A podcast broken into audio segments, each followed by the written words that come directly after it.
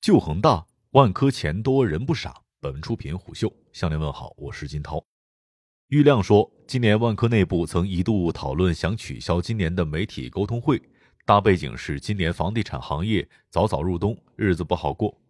暴雷、逾期是主旋律，地产大佬都捂住了嘴巴，不再抛头露面。但万科觉得已经连续办了十年的沟通会就这么断了，有点可惜，所以今年决定继续办下去。十月二十二号和二十三号，万科在上海连着举办了三场媒体沟通会。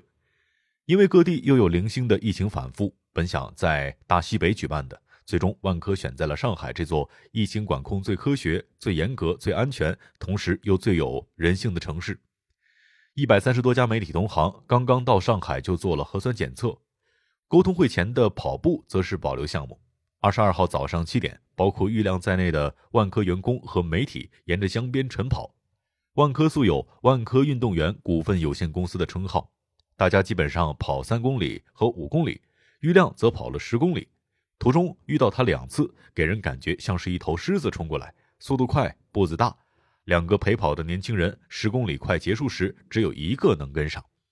上个月底，我在找文章配图的时候，搜到郁亮十五年前肥头大耳的照片。不禁感慨，郁亮是怎么减肥成功的？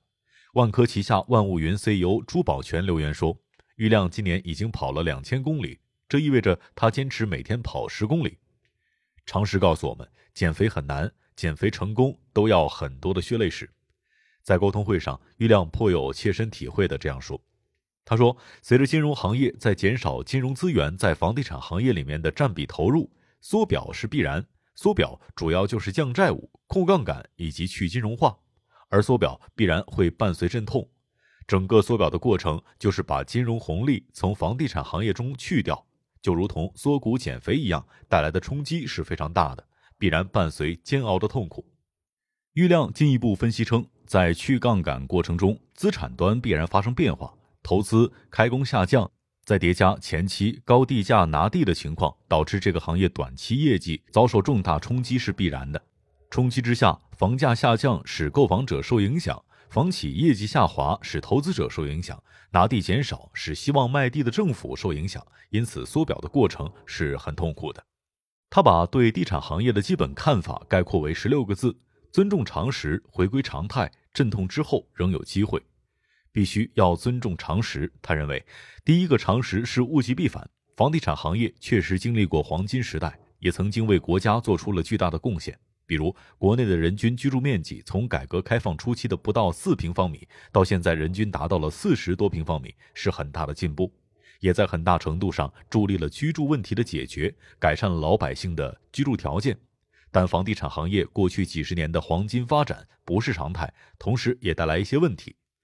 例如，从老百姓的角度来看，虽然居住条件的确得到了改善，但年轻人买房子压力很大，同时也给很多没买房的人带来了焦虑和压力。对城市而言同样如此。随着房价越来越高，越来越多的人在城市难以立足，势必影响城市的发展。再比如，按揭能帮助人们实现购房愿望，但随着按揭比例越来越大，是否会增加居民的债务风险呢？此外，房地产行业是否占用了过多的金融资源？以至于没有足够的金融资源投入到高新技术制造业、小微企业中去呢？郁亮说：“这些都是我们行业大发展、黄金时代发展所留下的问题，我们不得不正视。”第二个常识是：天下没有做完的生意，只有没做好的生意。郁亮举了美的和李宁的两个例子。第一，两千零八年，为了应对金融危机的影响，鼓励消费，家电下乡补贴政策出台，整个行业启动了大规模的扩张。上市公司收入增速一度超过了百分之四十。二零一二年左右，家电下乡的政策逐步退坡，一大批家电企业倒下了，比如美菱、荣事达、新飞等等。当时的产能全部变成了库存。在这个过程中，也有美的、格力、海尔这样的优秀企业脱颖而出。当年美的的压力也很大，据说砍掉了一半的产品品种，推掉了很多的工业园，裁掉了不少的员工。然后通过数字化、线下转线上、品牌研发去提升。现在的美的可以实现 T 加三的柔性交付体系，接到订单第三天就能够提供产品。美的等家电企业在经历了缩表之后，仍然获得了新的发展机会。第二，中国运动服装行业在两千零八年奥运会时期的时候特别火爆，那个时候，全国拥有三千家以上门店的运动品牌有十五家。然而，二零一零年以后，大量的存货积压，有三千家门店的运动品牌一下子减少到多少了呢？从十五家降到了三家。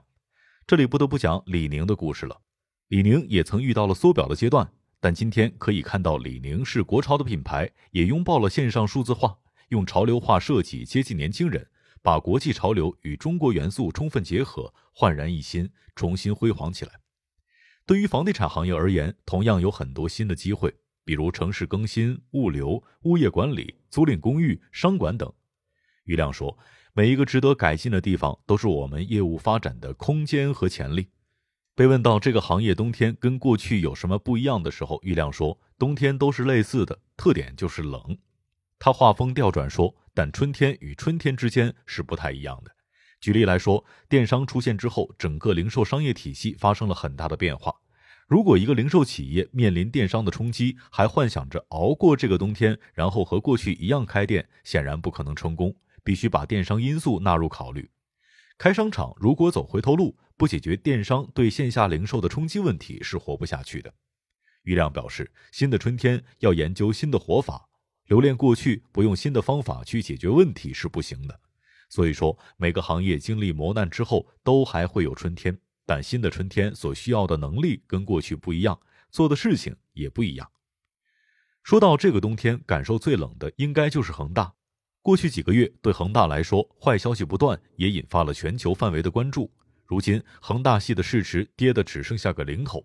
此前也有报道称，万科在跟恒大接触。被问到手握两千亿现金的万科是否会出手救恒大的时候，郁亮回答道：“冬天来的时候，谁都冷。”都冷的情况下，首先要解决自己如何过冬的问题，先保证自己的安全，才能救人。自己都不安全，怎么救人呢？自己冬天都过不去的话，去帮别人可能纯粹是添乱。显然，钱多人不傻，并且这些钱也不是大风刮来的。于亮说：“今天我们有点钱，是过去几年经常被人批评保守为代价的。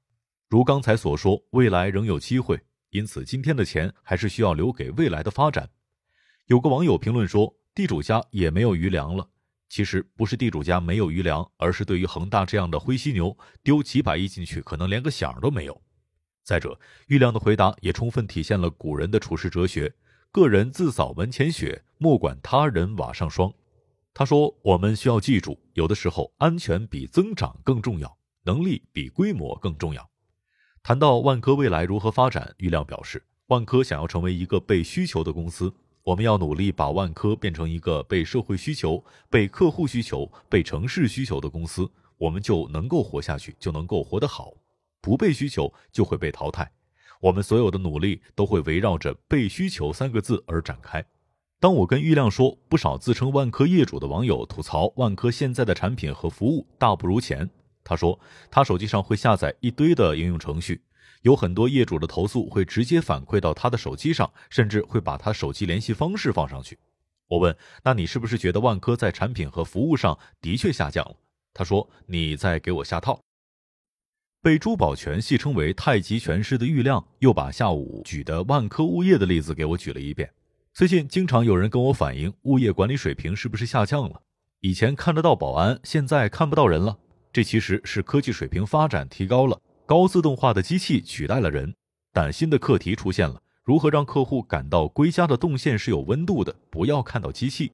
再比如说，我们过去环保节能，走地下库，一个小姑娘下班停车之后，所在区域有灯，其他地方黑乎乎的，电是节约了，但是不安全了。